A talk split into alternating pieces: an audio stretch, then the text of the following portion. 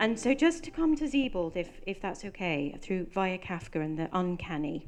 Um, Sebald, you quote Sebald um, in, your, in your wonderful essay. I'm not going to talk too much about the Holocaust, if that's okay, because I, I, I just I want to keep it on. Well, things that I. let's keep it up and light. let's, let's keep it. Well, it is an essay about the Holocaust, isn't it? Or yeah. a Sebald essay. So, um, but he's, he, he has this phrase Sebald, um, in relation to what you've just said about Kafka and this our need for a continuous self, our need for to refuse this idea that there is a separation between here and now, this lie that we tell ourselves. Sebald says, and you quote this in your essay on him the ghosts of repetition that haunt me, the laws governing the return of the past, the ghosts of repetition that haunt me. What, what do you think he means by this? Well, he loves this image. He uses it very early on uh, in The Emigrants. Uh, I think it's in The Emigrants. He, he, mm-hmm. he, he's kind of addicted to the idea of um, this kind of alpine guide who's a friend of this character, Henry Selwyn, who kind of is yeah. killed on a glacier. And, and then years later, his corpse kind of comes out of the end of the glacier. But what an extraordinary image for. Sebald to have happened upon in the late 1990s, mm-hmm. given the progress of uh, of global heating in the last 20 years and the melting of the very alpine glaciers in that way. Or you can think of it, of course, in terms of the return of the repressed. Mm-hmm. It doesn't matter how much we sit in orderly rows in a conversation like this and we observe the proprieties and the niceties. We're a seething cauldron of anger and libido that is you know, desperate to be released. Um, and I, not so much maybe in Sebald's case, mm-hmm. but I think what he's mostly haunted by, and you know, uh, um, Nabokov mm. writes about this in, in Speak Memory, his extraordinary memoir, where he says, says the past is so much bigger than the mm. future. Mm. It's so much more capacious mm. than the future. And I think that that's I think that for Sebald, there are two things going on here. One is his, his realization of the capaciousness of the past, mm. particularly when you grasp the nettle of who you are. A- and secondly, his terrible desire to change the past mm. in, a, in a very fundamental way, which is to banish his own happy childhood. Mm. Uh, in yes. in, uh, in Bavaria, Bavaria. during the war. Bavaria. You know, he says somewhere the, the absolute uncanniness mm. is that while he was walking through, you know, flower decked meadows mm. with his beloved grandfather, uh, the Holocaust was in full tilt. And, and, his father was kind of implicated in it. Mm-hmm. Uh, and, and I think that that's, you know, what he's referring to with this, these endless mm. returns. He got himself stuck in a cycle. I have to say, I think Sebald's case is unusual as a writer. There's a lot of contingencies there. Mm. I mean, one of the things is him being in England. You know, and, he, and I think, you know, in that essay I talk a lot about the idea that, that he was the good German. Mm. Uh, and in a way, the English speaking world, because he's not big in Germany mm. at all. I mean, one of the, one of the first reviews of, of uh, Austerlitz described it as um, uh, uh, staghorn button prose. You know, I, I don't read German, but German reading friends of mine say, yeah, actually in German, there's a sickliness to the prose that mm-hmm. just isn't there in the English version at all. And I think the English speaking world decided, and particularly England, decided since we're the best, you know, we're, we're, we're the land of the Panglossians and we're the best of all possible worlds, of course, we have nurtured the great, the best German. Writer. Well, he write. had a professorship at East Anglia, didn't he? University of East Anglia. Yeah, professor. And then Manchester yeah. before that. So yeah. yeah. Well, he was here for a long time. Mm. I mean, he came here in his early twenties mm. and died here mm. in his fifties. I mean, he. Uh, and, and I think we love that mm. because we're like we're top nation, right? so everything we do is like, even in decline, mm. even our, our post-imperial phase is better than other people's post-imperial phase. Have you noticed? Everything we do is great. failure, we do failure. There's, so I'm I agree with that. So, w- but there's something. There's something. Oh, no disagreement on that one. There's something still I haven't got to the bottom with with my reading of um, Sebald, and I'm not as well versed in Sebald as you are, um, Will. I have read Austerlitz, but I, all I can remember it is the atmosphere of train stations and um, lots of anxiety around moving on and jolting and moving about and um, you know feeling alienated in some very vague sense. But rereading, I read Vertigo recently, um, and then I read uh, The Emigrants, and I can't help but think a lot of it is untrue and he's covering stuff up. And perhaps those photographs that he, which he's well known for, he's, a, he's sort of a documentary writer. He uses stills and photographs as kind of frozen form of cinema, as though somehow that is more of a kind of truth telling than the words, that the, the, doc, the photographic document is more truthful than, than the written word. Whereas I actually think photographs are inherently, form, they tell lies because they are so orchestrated in their forms of frozen mummified theatre but there's something awkward and difficult going on there, something to do with concealment.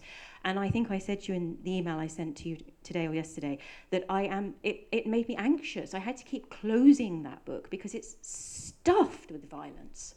I, mm. pending violence. There's a trigger about to go off everywhere. Mm. And I feel as though he's interrogating. In Emigrants, he interrogates. There are four characters.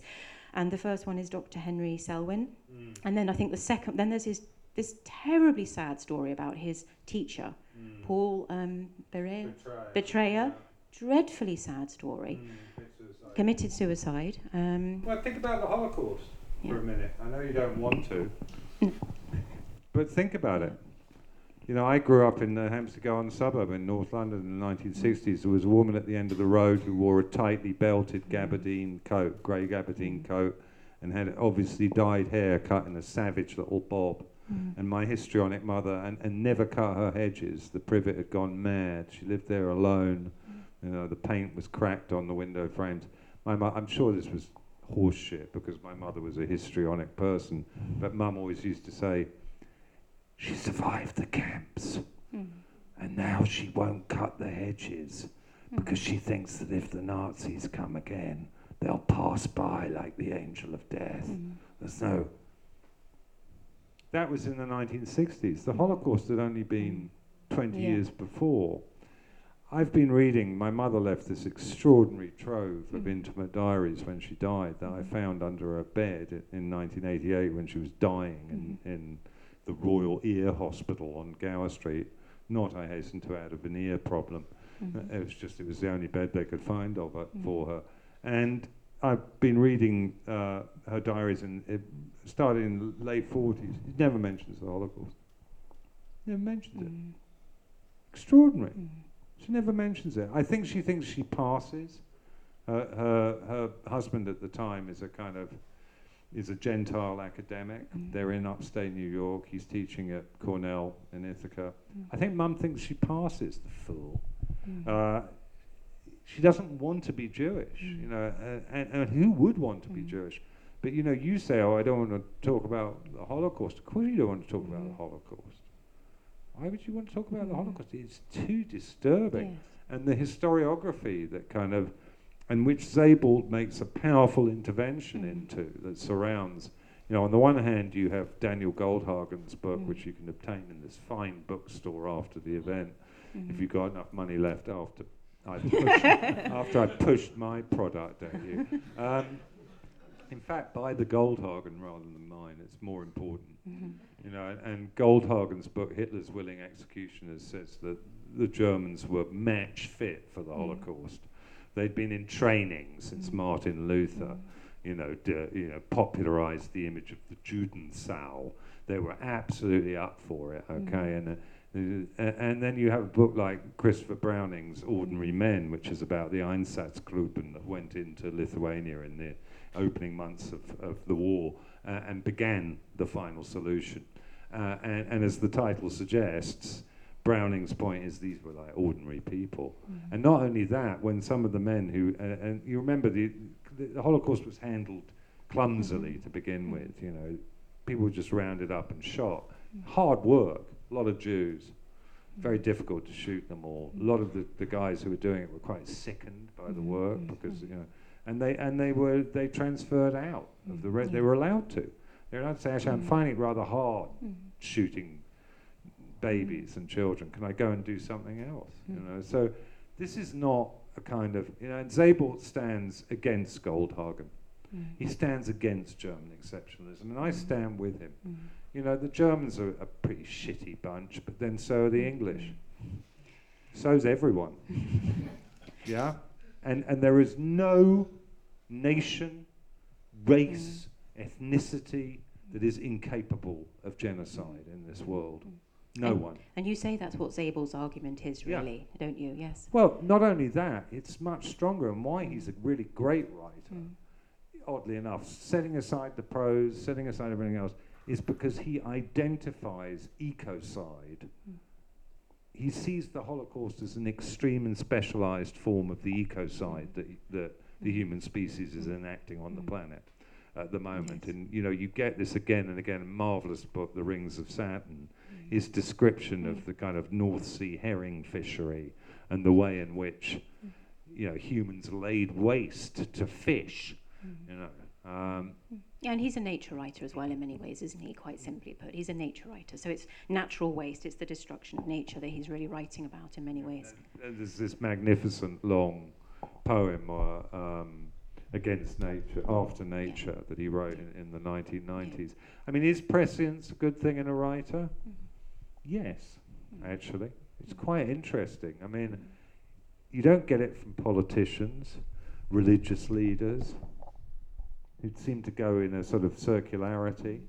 But there are some writers who are, have an extraordinary strike rate when it comes to my mentor, J.G. Ballard, Mm. definitely saw what was coming, and Sebald's another example. Mhm. And Will, just to come back to um, reading, um, you said you say in several of your essays, not just one, but several of the essays that are purely about reading, that you read, um, you you gobble small units of reading, and you will often have several, a, a plethora of texts that you're consuming at once, and you talk about um, right, reading rather as a kind of snacking. I don't actually, I'm not sure if I believe that actually. I think that. You, lie. well, not lying. No, you're not lying. But I, I, I, that's to me sounds like you're a glib reader, and I don't think that's right. Um, I, so can you just can you just give us a visual on how you read day to day? What is your reading life like? It's like that. It's like it's like you know, those horrible. You know, if you stump up for a first class ticket on the train, they bring you a snack box, and it's like extraordinary thing. Sort of got hummus made out of chemicals and a, and a weird sort of spork that you. At the same time, you have also said to me that you don't pass an opinion on a text until you've read the whole thing. So no, nor Yeah. do I ever um, show a book I'm writing to anyone until I've finished mm, the draft. mm, I don't never show work in Mm. progress. It's like kind of, you, w- if you were gestating, you wouldn't want somebody to kind of cut a hole in, in well, actually you do. You want somebody to give you an ultrasound, I suppose. And maybe it mirrors the, Cocteau said all, all real artists are uh, hermaphrodites who create through parthenogenesis, Mm. through self-insemination in that way. And I, I, I'm very kind of secretive about this Mm. process. I go into a kind of couvade. I like to keep it. Um, I wouldn't pass judgment on a text until I'd read all of it. Mm. That's Mm. absolutely true. Or else I just give up reading it. Mhm. I mean, Mm. it, I, I mean, I've, that being said, I've never, for example, I haven't reviewed fiction Mm. for 30 years. mm, For 20, I haven't reviewed in the mainstream press. I, I used to book review quite a bit, but Mhm. always non-fiction. mm, Review fiction. mhm, Partly because it's an entree into the colossal circle jerk log rolling of the literary world, you know, which you're only too well aware of, you know. Who knows who, who gave a prize to so and so, who sits on that committee, who can give you a job, who it's all rigged from beginning to end, you know, and I and I, I sensed that very early on and thought I don't want to be part of that. I don't feel under, you know, li- life really is too short to Mm. feel. I, I leave plays. I mean, I don't actually go to plays, but if I did, I'd leave. I don't really want to see, you know, sort of Cressida who grew up in North London and went to LAMDA pretend to be Cressida. It's like I don't fucking care. Give it a rest, girl. You know. And, and in the same token, a lot of so-called literary fiction is Mm, like that sure. as well.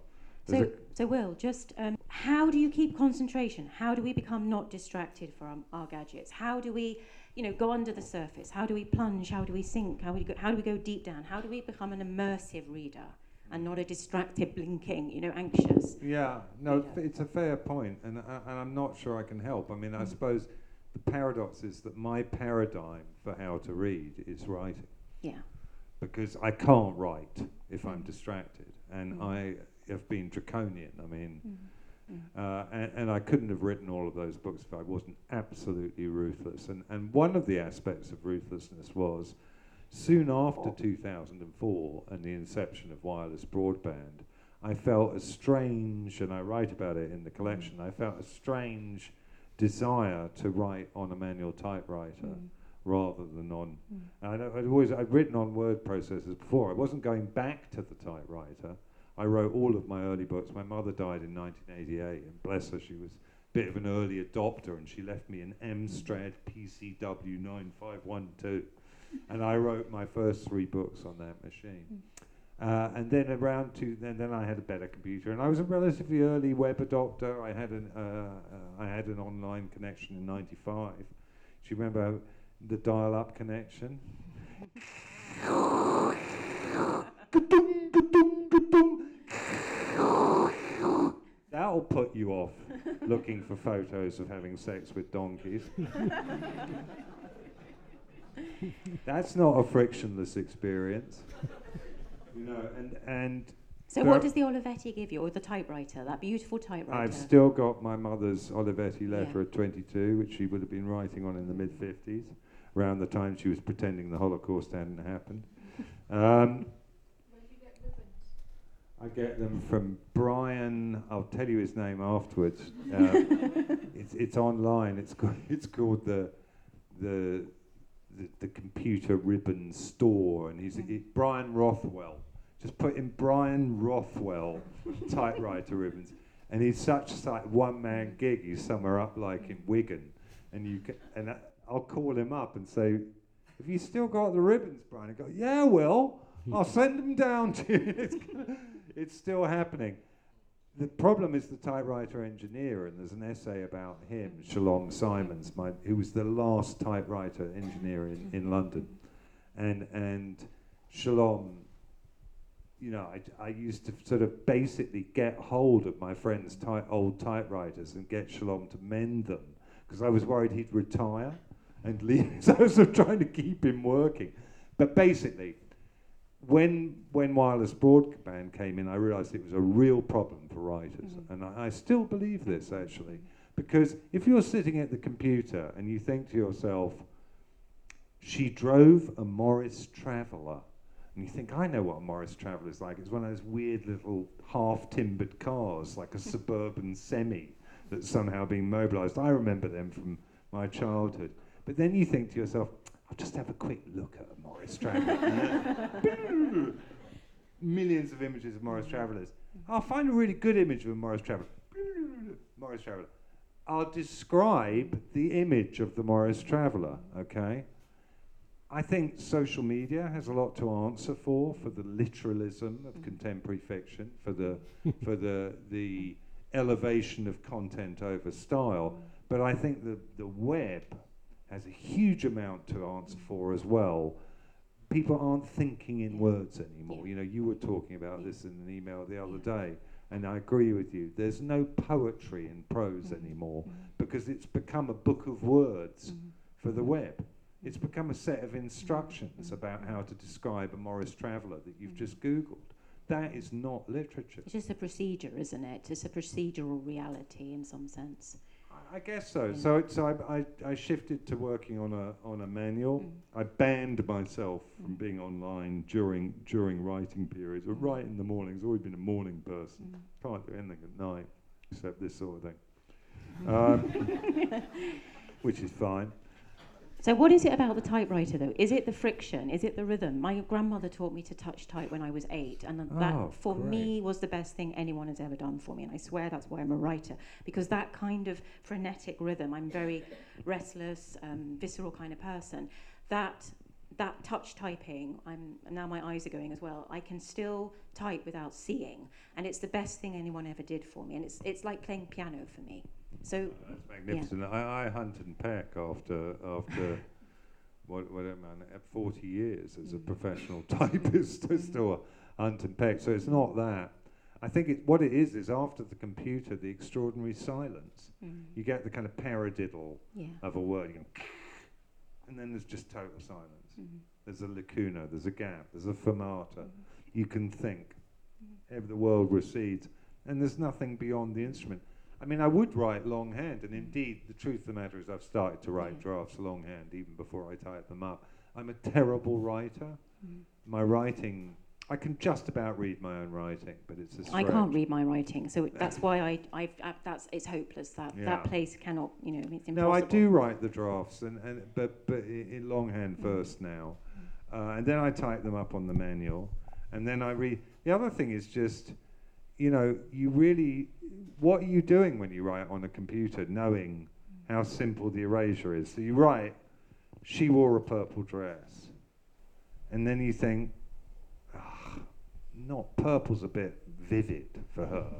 She's a sort of downtrodden provincial housewife. She would wear a pastel colour.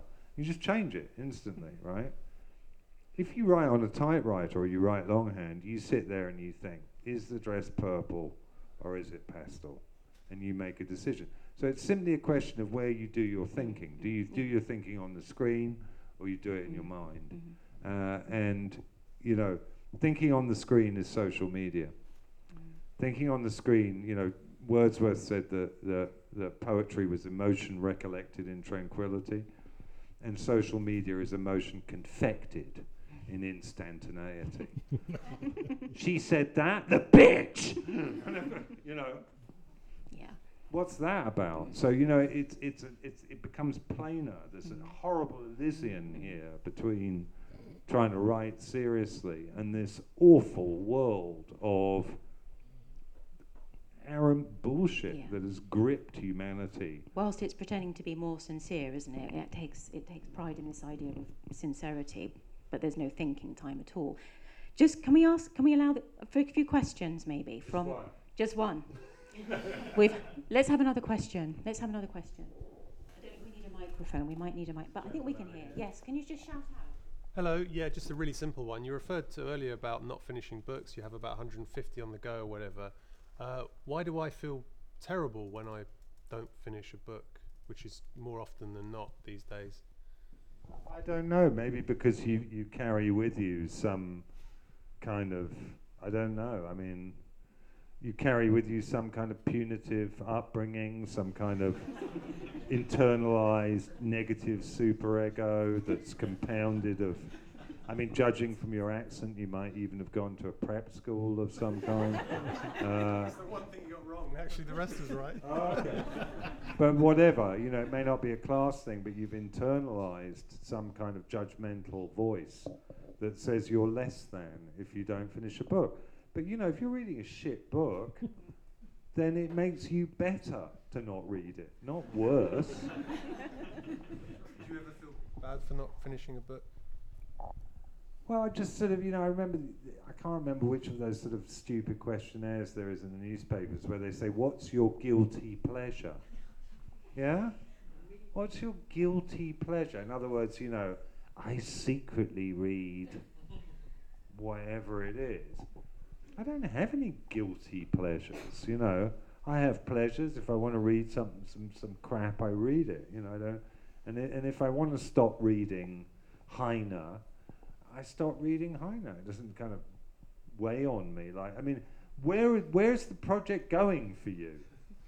You know, you're a dreamer of a new dawn. What what is that new dawn? One in which everybody's read everything, and is about a person, and there- there's a sort of completism. There's a plenitude in the. Is that it?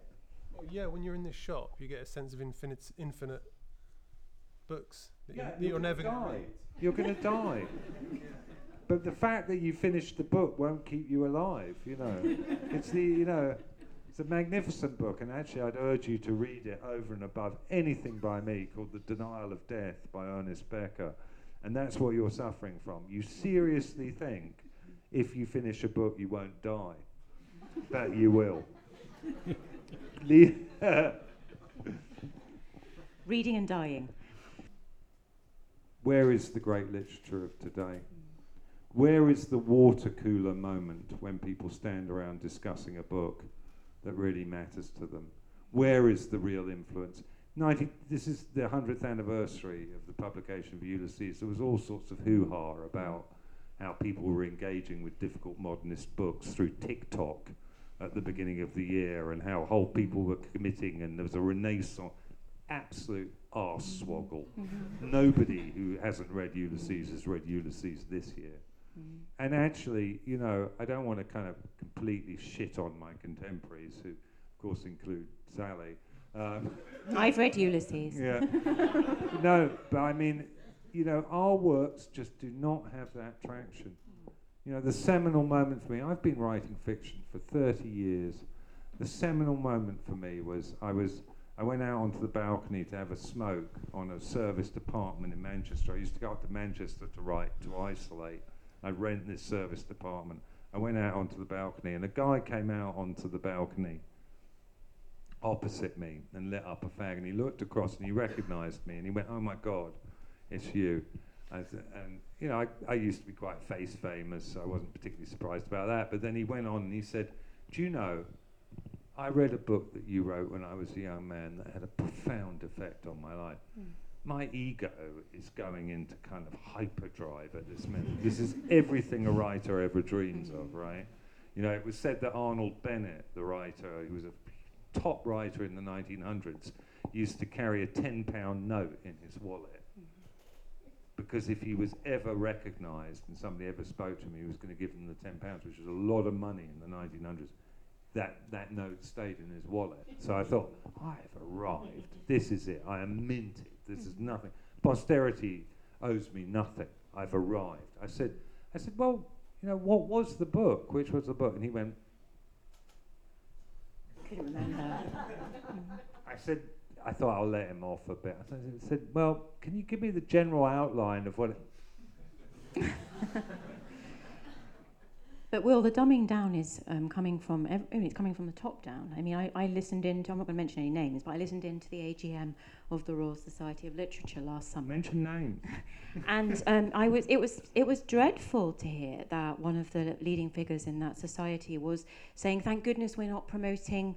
Um, James Joyce in schools, you know, as though somehow 16, 17, 18 year olds can't manage the music of James Joyce, you know, the lyricism of him, at least, even if they don't know all of the historical history of um, of Ireland. You know, I just I just didn't know what to. I didn't say anything, but okay, I was but horrified. We got, to be careful here. You know, I'm a, when I went to university here, by the way, uh, eight uh, percent of the adult population went to university. Now it's fifty percent. Mm. Okay, so let's not.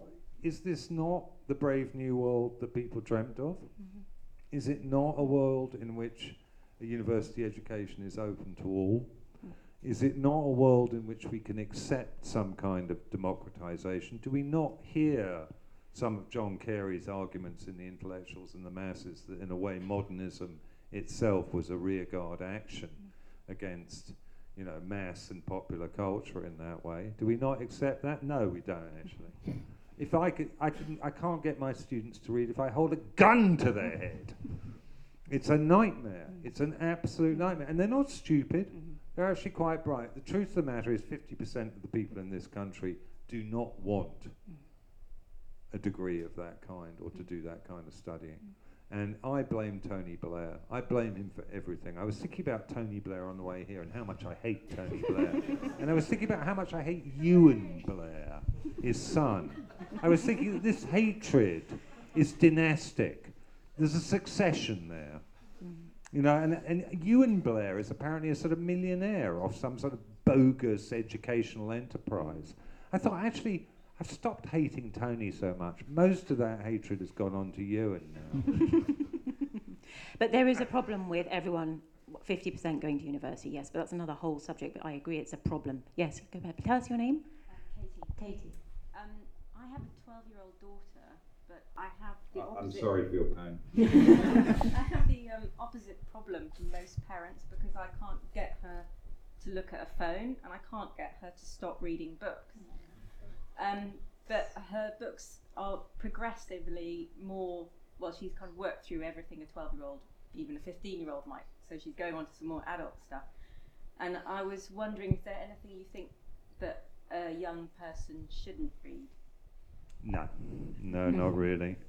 I mean, I, I, I think again it's a problem of context. I mean, I grew up.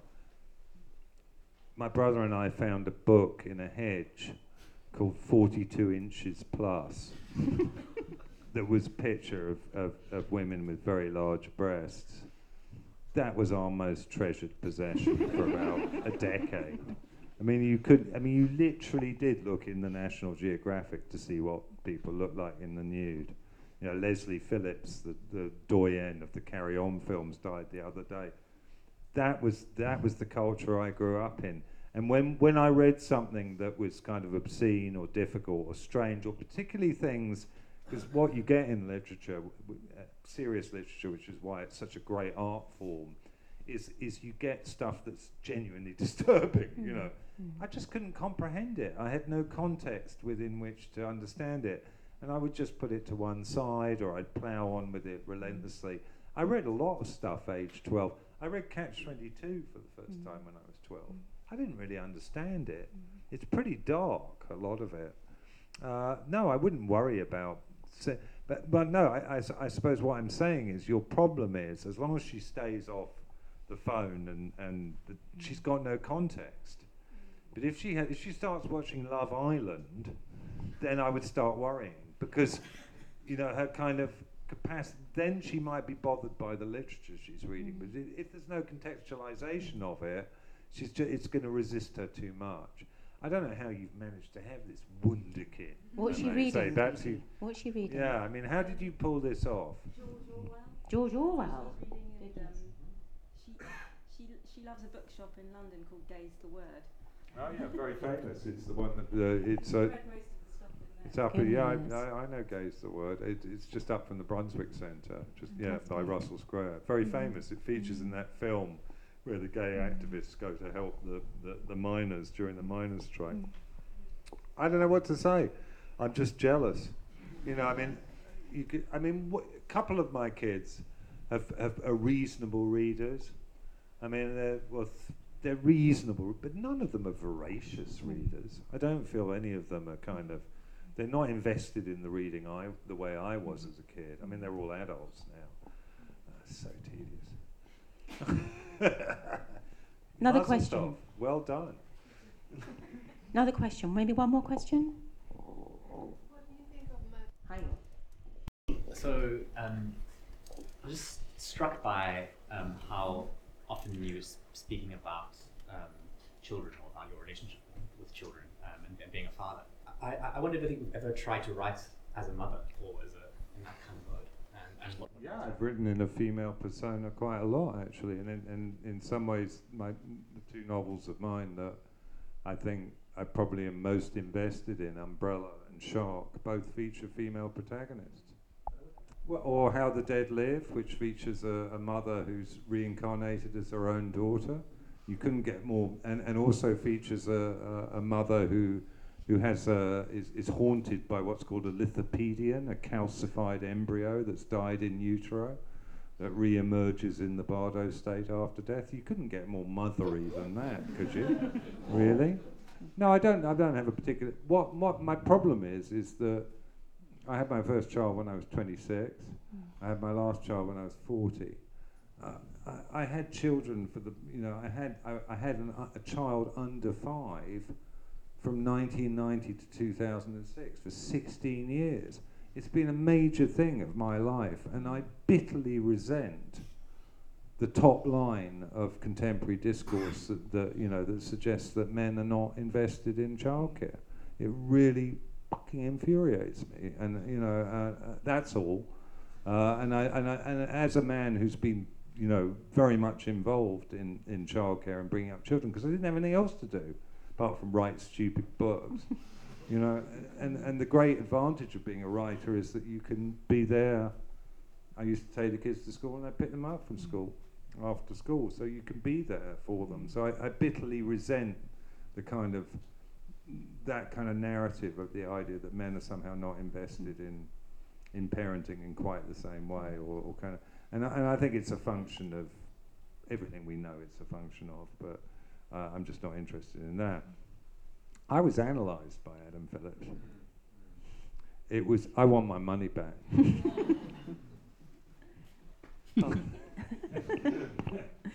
Okay, I think it might be time to uh, wrap things up with that little, little passing remark.